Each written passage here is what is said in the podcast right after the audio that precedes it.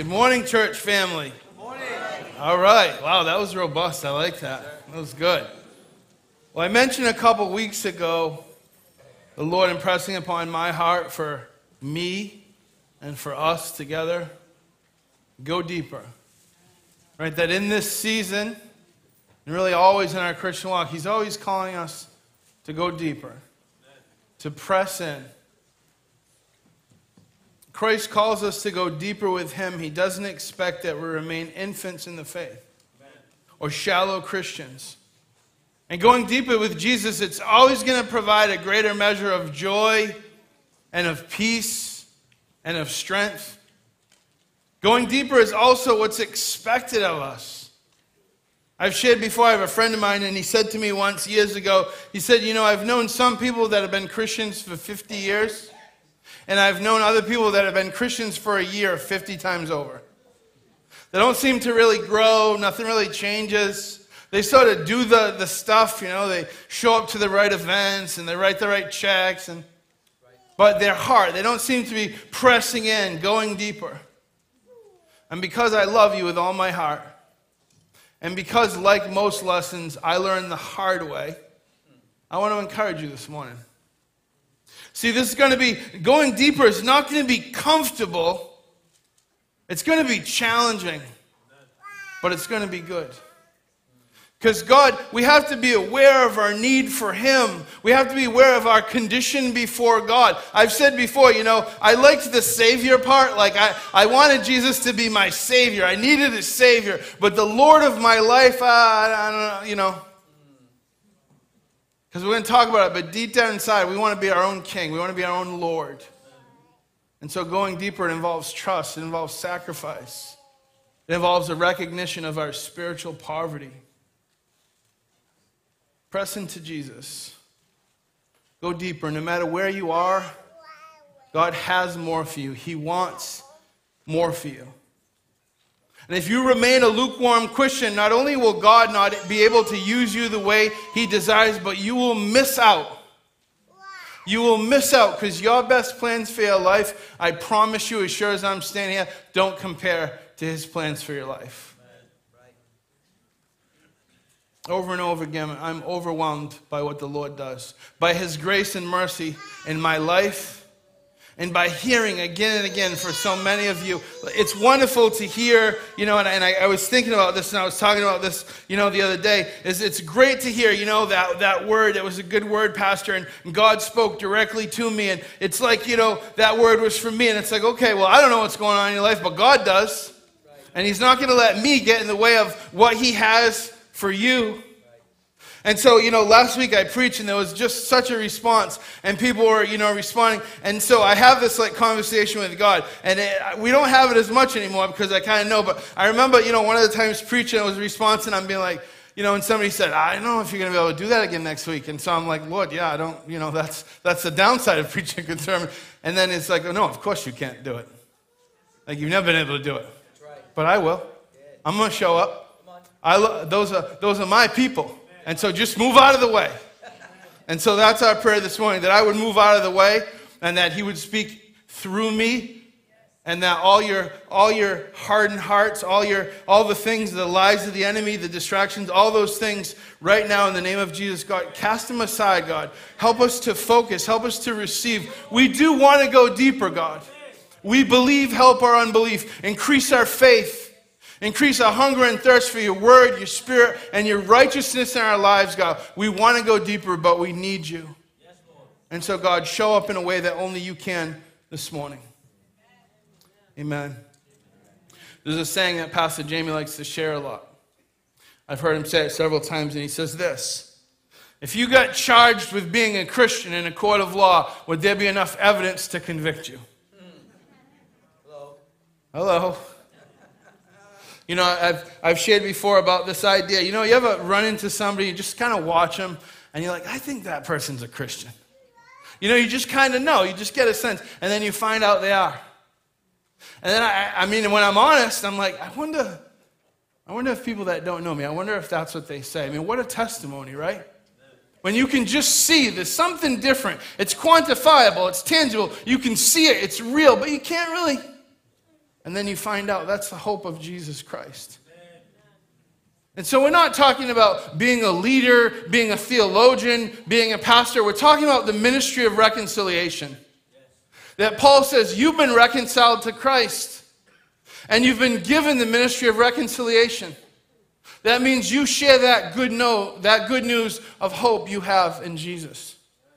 I got asked this past week to share uh, a little bit at a memorial service for a young man, 23 years old, who lost his life. And I knew a lot of people there, they weren't believers. And, you know, I prayed about, you know, I, I sort of have the standard, you know, kind of after a while, you, you're going to tweak it a little bit. I have kind of the standard funeral, and I just was, you know, praying, and, and, and the scripture, John 11 35, the shortest in English in the, in the Bible, Jesus wept. And I shared how those two words, those two simple words, tell us so much about God. Because he, he wept knowing that he was going to bring Lazarus back from the life, but he wept because he loved Lazarus, and he wept because he saw people mourning, and he loved people. He was relationally connected, and so that when they were sad, he was sad. And you know what the people around him said? They said, See how much he loved him? And I shared that, and I said, Hopefully you know right now, hopefully you feel and recognize that God is with you now, and I want you to know how much your loved one loved and how much you're loved of God. When people look at us, do they see anything different in us at all? Not just in what we say, but in how we live. I want to take a look together at going deeper, and I want to look at what hinders us from going deeper. I want to look at how we can go deeper, and I look at the benefits of going deeper. The writer of Hebrews, Hebrews 5:12, he says this. In fact, though by this time you ought to be teachers, you need someone to teach you the elementary truths of God's Word all over again. You need milk, not solid food. Anyone who lives on milk, being still an infant, is not acquainted with the teaching about righteousness, but solid food is for the mature, who by constant use have trained themselves to distinguish good from evil. Therefore, let us move beyond the elementary teachings about Christ and be taken forward to maturity, not laying again the foundation of repentance from acts that lead to death and of faith in God. The writer is saying, okay, wait a minute. You guys, you guys have been doing this for a minute. You should be teaching. But let's back up because you don't even get it. Let's start with the basics. I mean, you know, Pastor Sam shared that we had a combined men's and women's breakfast. 60 something people showed up. Beautiful time. Well, next time, if you weren't there, I, I encourage you to be there. But Sam shared there. Sam, Sam shared about how we're expected to, to go deeper. God expects us to press in, to deny ourselves, to give ourselves over to Him. And so, what the writer here is saying is, is, is look, you don't, you don't even know who Jesus is. You don't even know why he came. You don't even know the basics about God and about righteousness and about your salvation. You know, I was, we had dinner last night with a group of us, and I was talking to my mother in law about this. And she said, You know, you're a good parent when you give your, your child milk, maybe the first year, maybe the second year. If you keep giving your child milk the third year, and the fourth year and the fifth year. It's going to be, you're going to be in a crisis. You're going to call the doctor and be like, this is like an emergency. My, my child is malnourished. They're suffering. There's something wrong. They're not healthy. They're not growing. And spiritually, some of us, it's just milk over and over again. And then something bad happens in our life and we're completely undone because we have no foundation.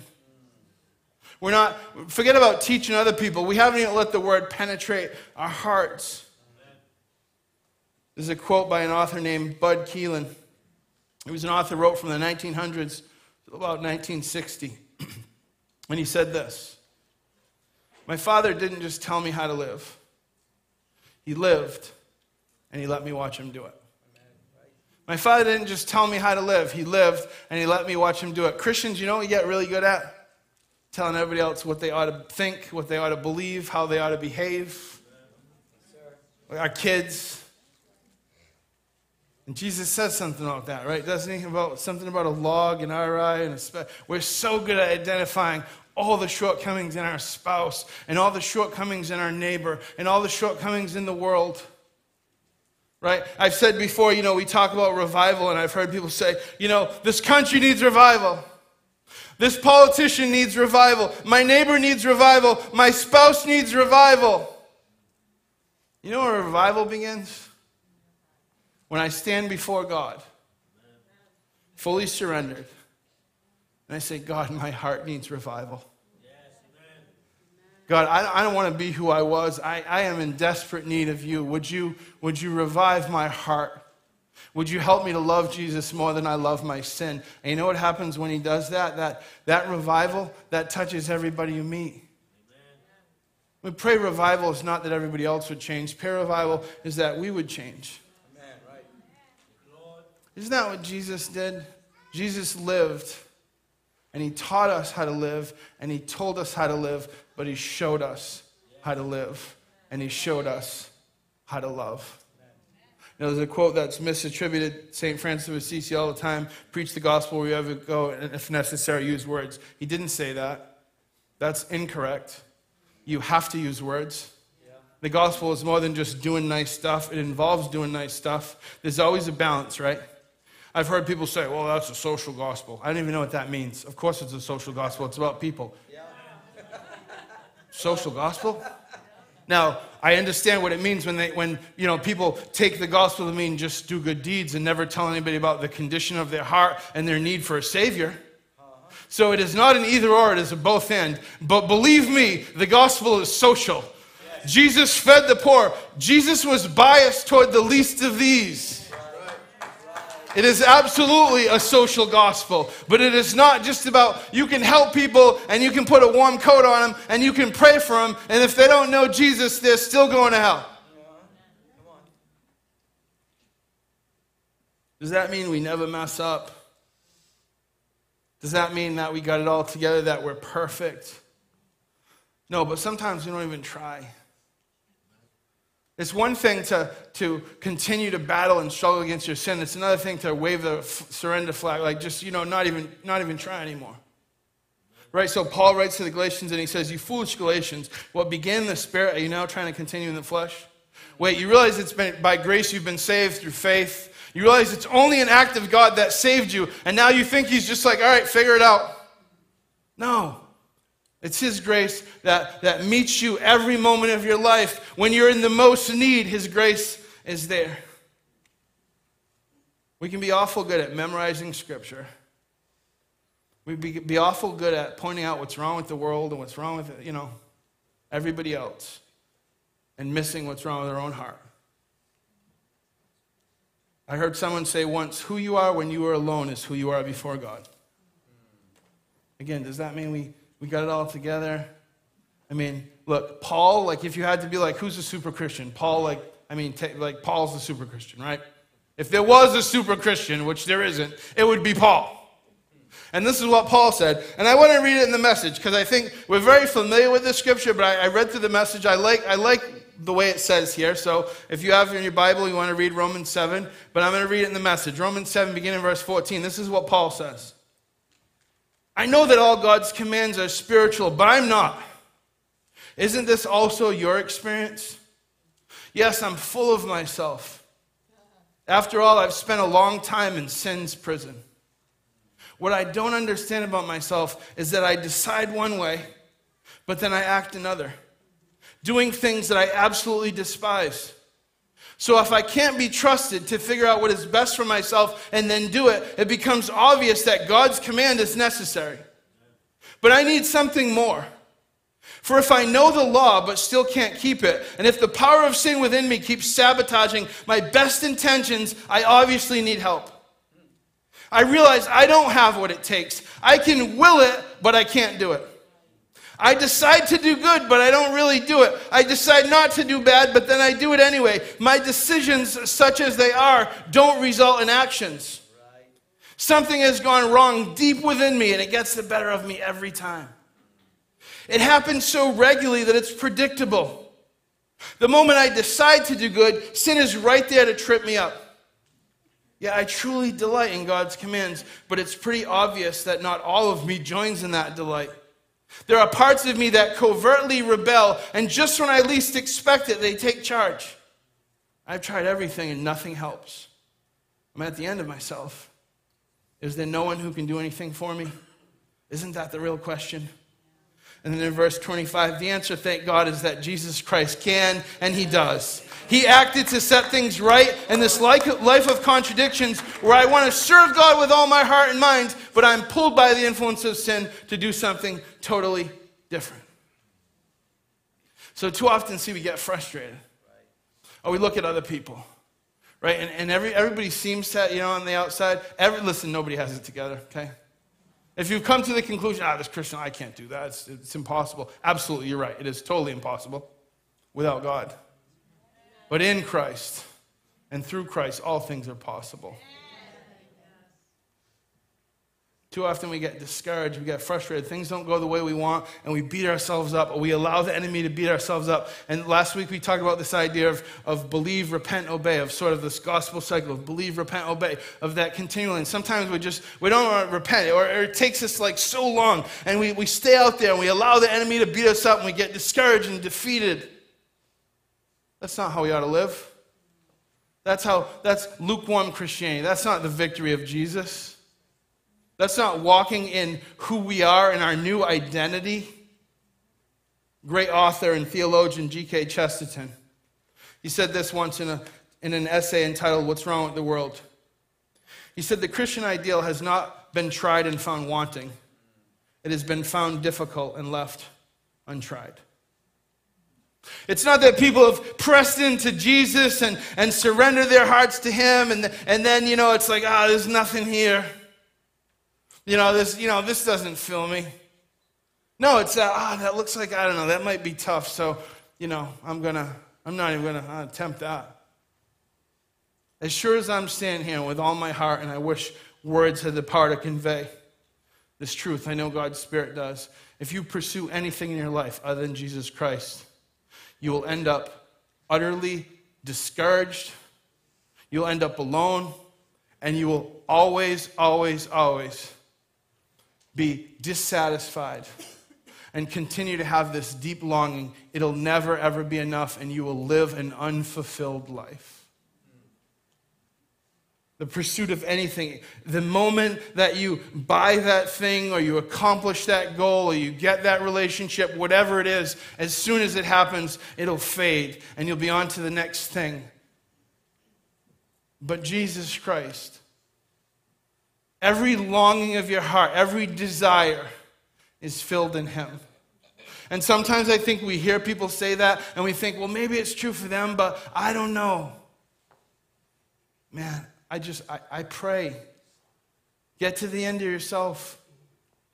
See, Chesterton also recognized, like Paul, the condition that sin opposes on us and that we must fight against in and through Christ.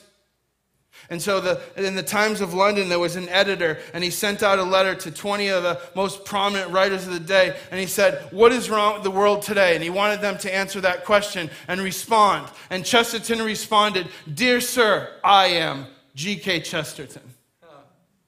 Because he recognized the problem's not everywhere else, the problem is the human heart, starting with me first. And so that's why when, when, the, when Jesus begins, you know, his, one of his most famous sermons, the teaching, the Sermon on the Mount, when he begins that, blessed are the poor in spirit. Blessed are those who recognize their spiritual poverty and their need for God. Is the thing, and I've said it again and again. People say, you know, it's not easy to be a Christian. It's not. I know that. I know. You know what's harder? Not being a Christian. You know it's harder living a life without Jesus and without hope and without direction? Living, living with, well, you know, and, and, and I've, I've heard this before. It was, you know, origins, meaning, morality, and destiny. Thinking people, whether consciously or subconsciously, those four questions must be answered. Origins, meaning, morality, and destiny. Where do we come from? How do we determine what's value, ultimately, meaning, and purpose? How do we make ethical decisions? And what happens in the end? And the world is just left to, you know, this day this is right and this is wrong. That day, that, will I feel this? Will I think this? Great. You know, and I love, I love theological debate. I love it from an academic standpoint. It's, you know, but when, when I'm talking to people, and I'm not talking about people who are unbelievers, but when I'm talking to people who are, they say they're Christian and they want to talk about something theological, I always say, do you have a high view of Scripture? In other words, is the authority in your life, do you believe the authority of the Bible? And if they say no, I'm like, I love you, but I don't care. I don't care what you think. I don't care what you feel. This week, next week, doesn't matter. What does the Word of God say? Because if, if it's not grounded in that, if that's not the foundation, I, you just, it's the same situation the world's in. Up is down, down is up, right is left, who knows? You're left with competing preferences. That's the best you can get. But the thing is, God showed us who He is. He showed us who He is through His Word, through His Son. You want to know about God? Look at Jesus. Christ came to set us free from ourselves from the burden and bondage of sin, and to spend all your days in pursuit of things that will never satisfy is to have no ultimate hope and no meaning. It is, breaks my heart to see people settle for mediocre Christianity. That's an oxymoron, by the way. And you're missing out. You're, you're really missing out. We think that, you know, we think that Christianity is sort of like, you know, I, I pursue the American dream and then it would be really cool to have eternal life and have Jesus. So we, you know, our pursuit is not necessarily of God and His will for our life. Our pursuit is in our will for our life, and we just ask God to like rubber stamp it, right? Or, or we do this. We kind of know the direction God wants us to go. We kind of can see the end game, but then we sit back in our brilliance. We're like, okay, God, I'm in agreement. We both, we're both gonna, you want me there and I want me there too. But you haven't probably seen the big picture, and I've been doing some thinking. And so I think I found a shortcut.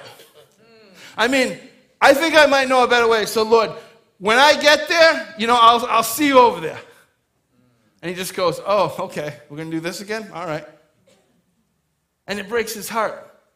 Not because he wants to lord it over us, not because he wants to control us, because like a loving father, he just goes, Again. And then he goes, okay. And you know what he does in our grace and mercy? After the second or the third or the fourth time of us falling on our face? He brings us back to that same spot. And he says, All right, we got a choice again. What do you want to do? You know what we should do is say, Lord, I don't, I don't know anything. I, I, I have no idea. I'm not even going to move unless you lead me. That's what it means to go deeper. And it's uncomfortable and it's scary, but it's beautiful and it's good and it's expected. The Bible is not filled with amazing people. The Bible is filled with ordinary and less than ordinary and broken people who serve an amazing God. And with an amazing faith, God does amazing things. And God doesn't just want to use the, you know, God doesn't look and go, okay, who's the most talented? Yeah, yeah, I need, I need you. No. God goes, whose heart do I have? You know, who, who's sold out for me? Who's, who's just ready to say, Here I am, God, use me?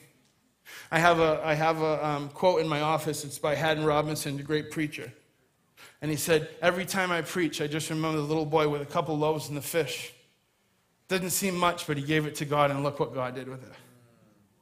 That's not just for preachers, that's for our life. I don't have much. In fact, I got nothing. I mean, Lord, Lord, you have it all, you do it all, but you know what? Whatever I can do, I'm going to show up. What, what would it look like if we were led by Him? In our text we read in Hebrews, the writer scolded the Hebrew Christians for remaining shallow believers, for not growing deeper. And so we look around and, and you know, we, we have this idea that, well, you know, everybody around me seems to be, you know, kind of, you know, shallow. It doesn't, you know, they say they're Christian, you know, they, they vote the right way, they have the right bumper stickers, you know, they, they know the, the scriptures, they say all the right stuff. But deep down in their heart is far from God. We've said before, the Pharisees didn't have bad theology. They just didn't have a heart for God. They missed it. They missed it. And so Christ calls Peter, launch out into the deep and let down your nets for a catch. And when he obeyed, what? The results are amazing. You don't think when he says to us, let me take you deeper, you don't think the results are going to be amazing? I've never yet run into somebody who said, yeah, you know, I've been walking really deep with Jesus and I don't know, I'm bored. No, I run into thousands of people who go, you know, I thought I, I, I, thought I figured it out. I mean, I, I figured I had a good idea, and I, you know, I knew, and it's like, no.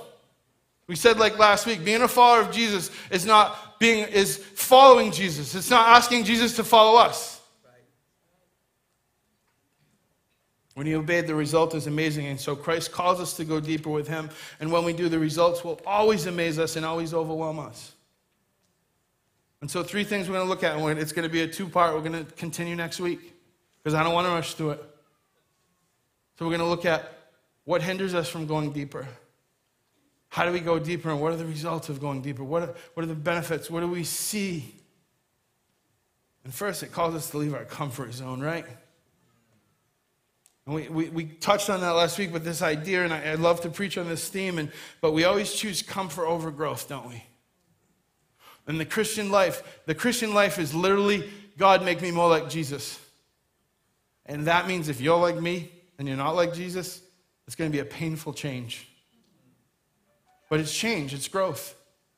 Consider it pure joy when you face trials, not because you're a sadist, not because you enjoy suffering, but what? Because it produces faith. It, pro- it, increases your faith. It produces character. Because our goal, you and me, the reason we're here is we can be more and more like Jesus.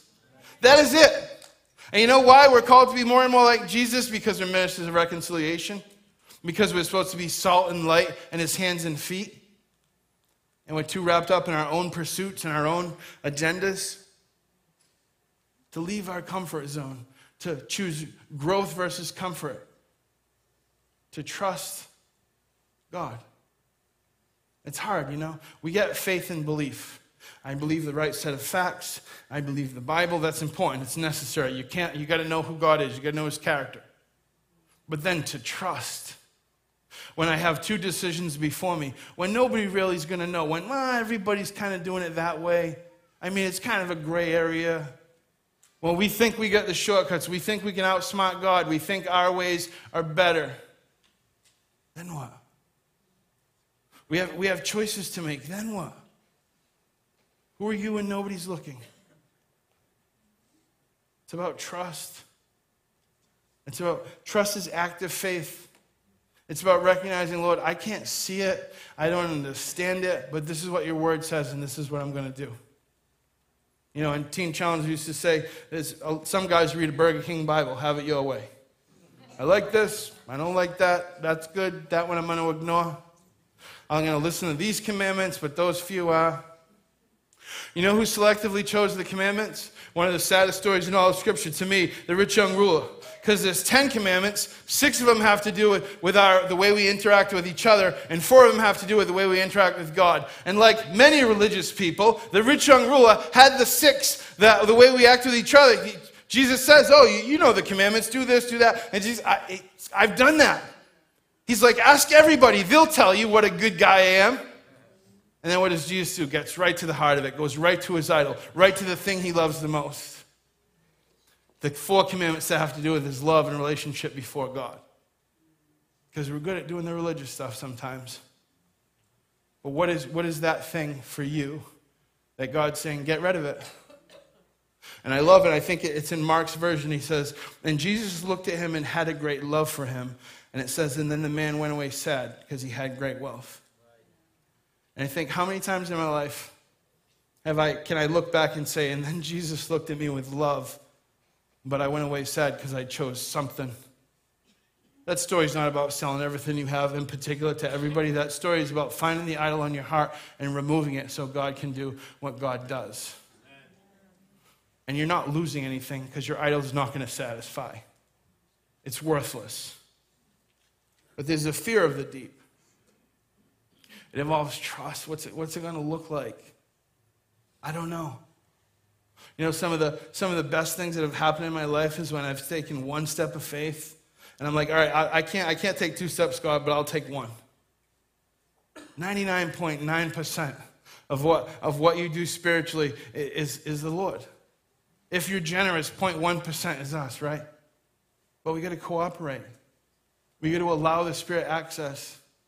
We can't say, Lord, I'm 99% committed to you, but there's, there's only 1%, there's only 0.5%, there's only a little bit I'm going to hold back. That's your idol.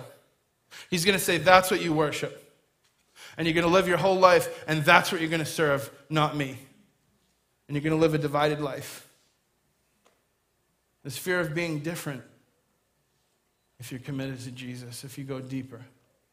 Because we're made to exist in community. I mean, we're made to be relational. God exists in community. It's the, most, it's the greatest blessing in our life relationship with God, relationship with one another. Nobody wants to feel excluded, nobody wants to feel ridiculed. And I get that, and I don't want to minimize that. At the same time, your life and my life should be lived for an audience of one. Right? Jonathan Edwards' famous resolutions number one, I will live for God. Number two, if nobody else does, I still will. And so what we do is we, are going to make a decision. We have, we have something we're going to do. And we call the, the knucklehead that we know that whenever we want to do anything, they think it's a good idea. So we want advice, and because people say, well, how do I know the right thing? You know, what's the right thing? Well, the Word of God says it, and if you don't get that, you pray in the Spirit, right? And if you say I'm unclear, we'll ask people for advice. Good Christian people that love you enough to tell you the truth, not the knuckleheads that go, that sounds like an awesome idea. Yeah, let's do that. I spent like 30 years of my life doing that, ended up in rehab. Not a good idea. Nope, that's being the king of your own castle. You know what's going to happen? Your castle is going to crumble. Your life's going to be a disaster, and in His grace and mercy, He's going to meet you there anyway. It means asking the, the spiritual people, the people who love you, who will tell you truth. Hey, I'm praying about this. I'm reading God's word about it. What should I do? And then, and then if you put it in a, you know, that's the spiritual piece. If you put that idea of exclusion if you, or feeling ridiculed, if you put that in just a sort of step back and look at a historical perspective, like, like I don't want to bring my Bible to work because, you know, people make fun of me. I mean, they don't talk to me because I'm a Christian. What? I get it. Like, there's places right now that people are literally holding up their Bible or are praising the name of Jesus as they're being executed in front of their families. Like, I don't know, to be a Christian, you know, they make fun of me on TV, on the late night shows, they make fun of us. Cry me a river, right? Right. Hello. Nobody wants to feel excluded. Nobody wants to feel, you know, but if if you let the darkness around you dim your light, forget about you. What's that doing to them? You're, the, the Christ in us is the hope of the world. There's no plan B, church. We're it. God chose us, foolish things, to confound the wise. Power of the cross is foolishness to those who are perishing, right? And those who are being saved, it's the power of God. And so you're in a place and, oh, I don't know, I kind of feel, I don't know what to say, I don't know what to do, I'm not this, I'm not that. And God's going, we just, just love, just tell people about me. You know what you all have? Your, your testimony. Well, my testimony is not that amazing. You were dead and now you're alive. You were blind and now you can see. You were addicted and in bondage, and now you're set free. What? It doesn't matter how sin's made manifest in your life. It doesn't matter what that looks like. It doesn't matter if you were, you just kind of your whole life you grew up in the faith. Praise God! What a testimony that that was you grew up in a godly home, and your result is your life is the result of praying grandparents and praying parents, and you've known Jesus forever. That's a testimony. Yes, you can't know Jesus and not have a testimony. You can know Jesus and, and have a testimony and not share it. The enemy spends so much time keeping us distracted, keeping us, look at this person, look at that person, you know, like, man, what would it look like? You say, Lord, just, just, I don't know, use me. Have you in my life? I said, I've said before so many times, the worst day in my life, the absolute worst day in my life, when I was at the end of everything, I was just so done, was the day I walked through the doors of the Teen Challenge. Worst day of my life. Also, the absolute best day of my life. Absolutely the best day of my life. And that's what God does. We're like surprised about that. What was the cross? The cross is the worst thing ever to happen in humanity from that perspective, right? God came, sent his son, and our sin put him on the cross. And what did God do from that terrible event? The, the redemption of mankind for those who believe. Again and again in our own life, God takes ashes and makes them beautiful. And then we like, I don't know, God, I don't know if you're going to show up in this thing. I know you created the world, and I know you, you know, you set us free from sin. I know, but I got this situation. This one might be too tough for you, God. Hmm. Yeah, okay. Going deeper calls for a greater commitment, doesn't it? Yes. It takes work. Again, comfort over growth. The path of least resistance, even if it's not God's path for us. I'm going to say some things that are going to hurt because we can say, oh, we're going to talk about going deeper. That's awesome, Pastor Brian. And I'm going to say things and be like, ah, that, ouch, that hurt. I love you enough to tell you the truth. God loves me enough to tell me the truth. He doesn't leave me comfortably in my sin. We've said before, we want to be a place where you, where you feel loved enough to stay, challenged enough to grow. He said, You're here wherever you are. God loves you right where you are. He loves you right where you are today.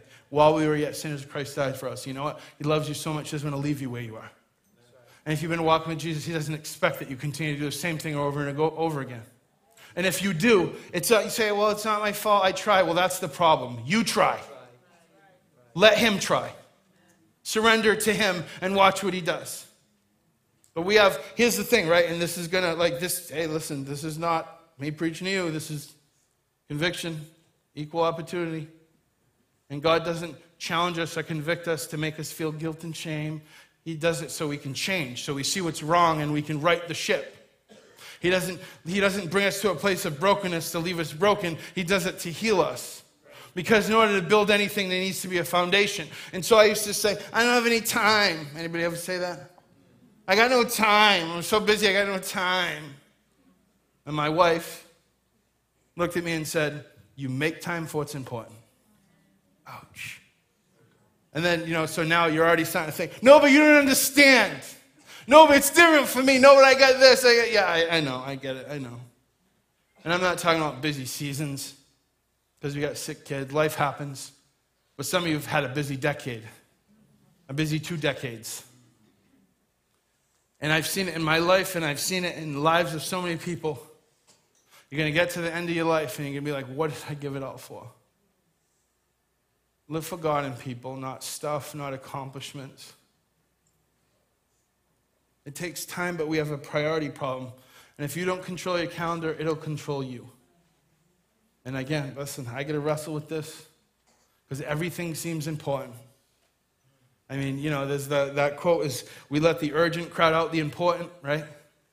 Because we don't prioritize the important. Just things come up and we're, you know, we're immediately in a whirlwind, caught up and at the end of the night, we, don't, we had you know, 10 things on our to do list, and now we have 20. I said, you know, at the beginning of the year, I had, you know, I wanted to lose 20 pounds and only have 30 more to go. So I'm, that's what life feels like sometimes. Some of you guys like, you need to lose more than 30 pounds, buddy. we all get 24 hours in a day. What's important to you? may call for sacrifice, may call for denying self, giving up something, but that denying self, that, that picking up your cross, that is an invitation to death, but it is an invitation to life through that death. It is not just die to self, deny yourself. I've heard people say that. Pick up your cross. That's not where that ends. Pick up your cross is an invitation for you to die to let Christ live in you. So pick up your cross and walk a resurrection life. God is a good father. He wants to motivate us, He wants to encourage us. And so going deeper may call for the giving up of something. I read a writer once said, I've been fearful to go deeper with God because I thought it would include deep pain, walking through the fire to be refined. Yeah, it might.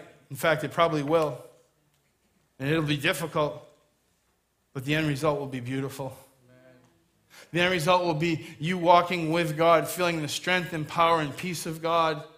We touched again last week. Jesus says, In this world you will have trouble. I don't know why I was surprised. Oh, the things are so bad, you know, the world's falling apart. It's always been falling apart. It's never not been falling apart. So, what is the answer? God's answer is the cross. It's Jesus Christ, the only hope of the world. It's the only way to right things. Your political candidate, your favorite talk show host, wh- whoever it is. They're not going to fix anything. You're not going to fix anything. You know who's going to fix it? Jesus. It requires accountability. This is a tough one. Because we like the Jesus the Savior, we don't like Jesus the Lord. And here's the thing all of sin, all of the sin comes from me going, I'm going to be God. I'm God. I'm in charge. And so people will say, well, you know, I, I listen to God. I just don't listen to a single human being in my life. Like if God tells me to do something, I'm going to do it. And it's like, well, you don't even do that. But let's, for the sake of argument, give you that one. But I'm not going to listen to my wife or my pastor or the, you know, my spiritual counsel. I'm not going to, I listen to God, but, you know, I'm in charge. I'm the king of my own castle. Okay, good. Let me know how that works out for you. Because even if you accomplish everything in your life you set out to accomplish, you know what? At the end, you're going to be like, yeah, that was not what I thought was going to happen. And I'm unfulfilled and I'm alone. I've said before, you know, when I was an atheist, and when I say I was an atheist, like I remember being in seventh grade telling God he didn't exist anymore, and so who was I talking to, right?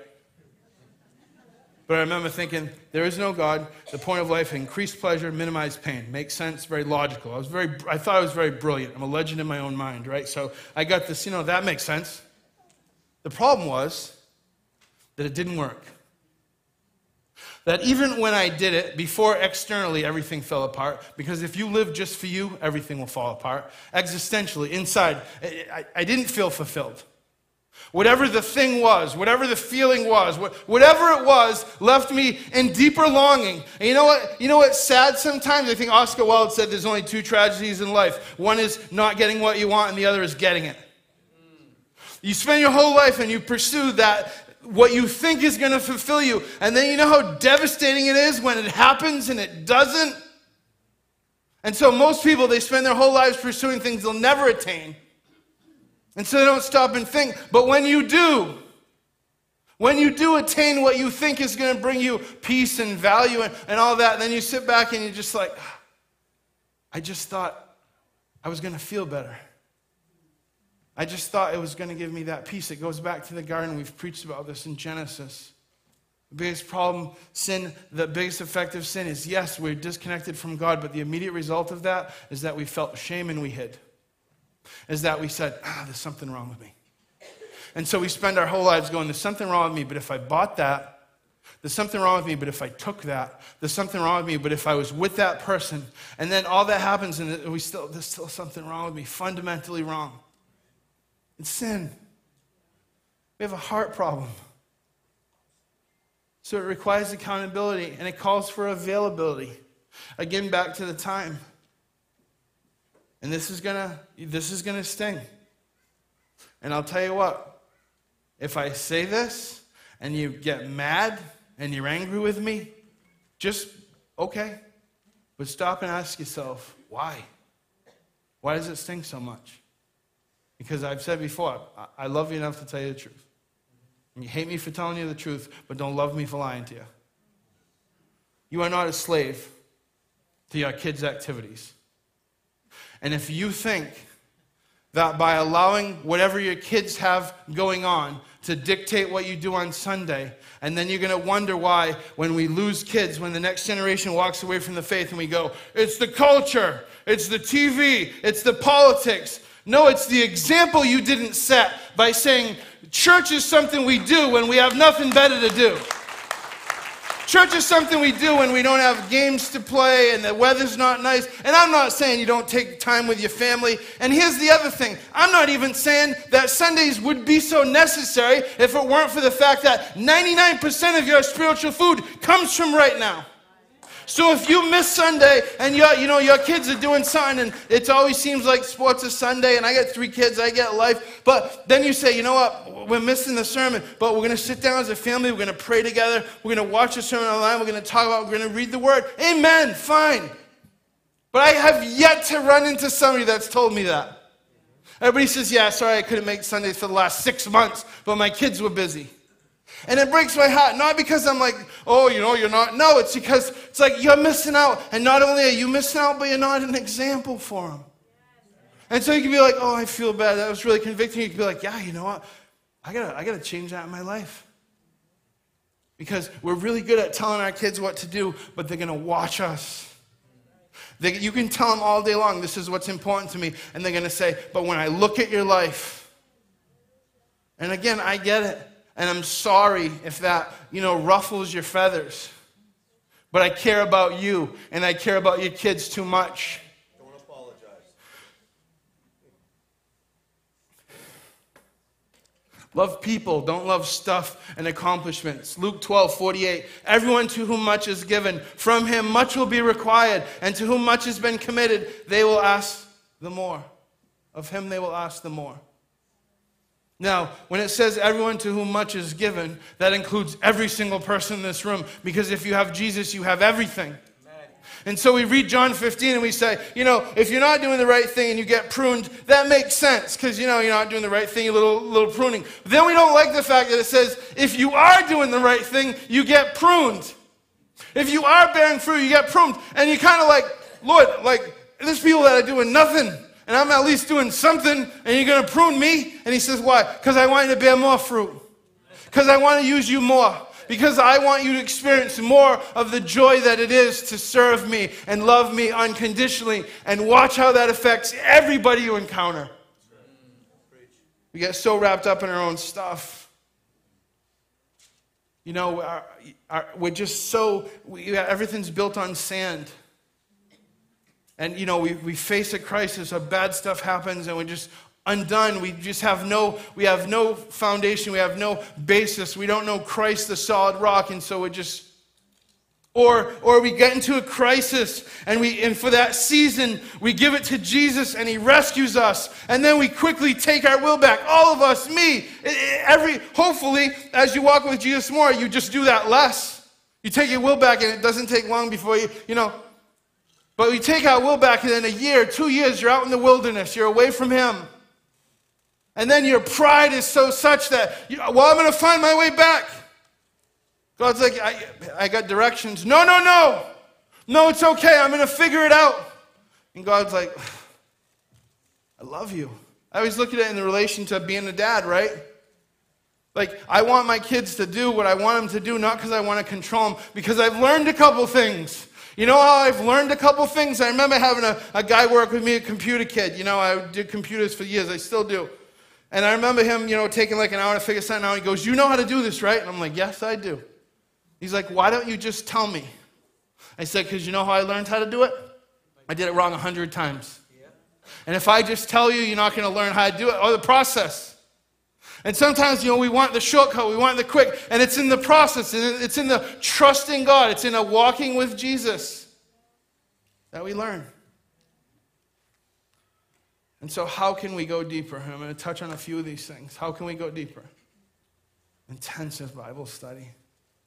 2 Timothy 2:15 study to show thyself approved unto God a workman that needs not be ashamed rightly dividing the word of truth John 5:39 search the scriptures pore over the scriptures examine the scriptures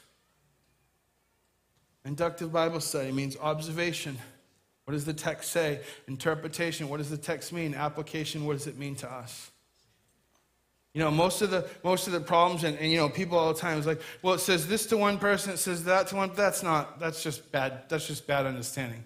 That's eisegesis. That's wanting the text to say something that it doesn't say. So there's there's methods, and we've touched on this, and we've taught about it. Who's the author? Who are they writing to? What's the occasion? What, what is the, the reason they're writing? Who's the audience? When was it written? What did it say then? And then, how do I apply it to my life? So, God is a, good father. He's got extravagant love for us. You can find that throughout Scripture. Jeremiah 29 11, I know the plans I have for you, plans to prosper you and not harm you. That's not a good life verse. And I'm probably upsetting people. Unless 70 years of captivity was included in the plan of your life, does, does, does that bring out some certain truth? Sure, it does. We got to read in context. You can't just pick and choose certain things and be like, yeah, I'll, I'll have that. That's what people do. That's what people do, and then they hold snakes and they get bit by the snakes. And, you know, that's the extreme example of that. So, study the Word doesn't mean you have to be a theologian, but you got to know the Word of God. Why? Because Peter says, look, when people ask you about the hope that is in you, and I love that he says when and not if. Why? Because if you're living for Jesus, people are going to ask you. Be like, I don't know, what's different about you? And you can be like, oh, I know Jesus. Let me tell you, let me tell you my story. I know Jesus. Acts 17 11. These Christians in Berea, these Bereans were nobler than those in Thessalonica, and that they received the word with all readiness of mind, and they searched the scriptures daily to see whether those things were so. I don't care if I'm in the middle of preaching. If I say something that either you don't understand fully or I say something incorrect, stop me. Stop me, because we're all students of Jesus, right? And so it's the word of God. Doesn't matter what I think, it matters what He says to us. And so, if you don't know the truth of God's word, your life's going to be a disaster. Why? Because you're going to take all your advice from your friend or from the person whose views most align with yours or from the knucklehead that you call when you want to do dumb things. That's going to confirm everything you think every single time. What's that quote? If you, if you want to run away from God, the devil will provide the transportation and put all the passengers in the car. You want to do the wrong thing? Everybody will do the wrong thing with you but you want to live for Jesus. Inductive Bible say intimate prayer. I'm going to ask the worship team to come up, and I'm going to I'm going to ask you this question, and then I'm going to close. And, and next week, we're going to continue with the, the second half. But listen if revival in our church, in our country, depended solely on your prayer life, would it ever break out? If revival in our country and in our church and in our world was dependent entirely on your prayer life, in my prayer life, would it ever break out? We got to be people of prayer. It's awesome. You know, we got 500 people connected to the church, great services, and, you know, I get people can't get to everything and can't get to everything every time. I get it. I get it all. We have prayer on Wednesday night, half hour prayer before the Wednesday. You're like, I don't know, 20, 30 people. Now, I, again, I'm not keeping a checklist. I'm just saying, I know you're, I know you're struggling. I know you got family members and friends that are not saved.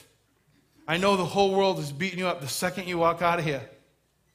And yet you think it's in what you know, or what you remember, or what you think, instead of, of what Jesus can do. I've said before, if you if you plan, you get what you can do. If you pray, you get what he can do. And so, so my prayer, the cry of my heart this morning, and the reason we're gonna we're gonna stop now.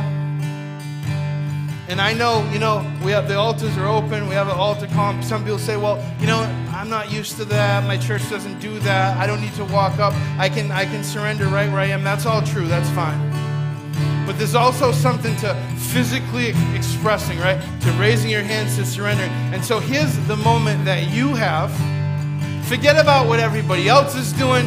You're here for you. You have this opportunity before God to ask Him, Search my heart, God. Show me the idols in my life.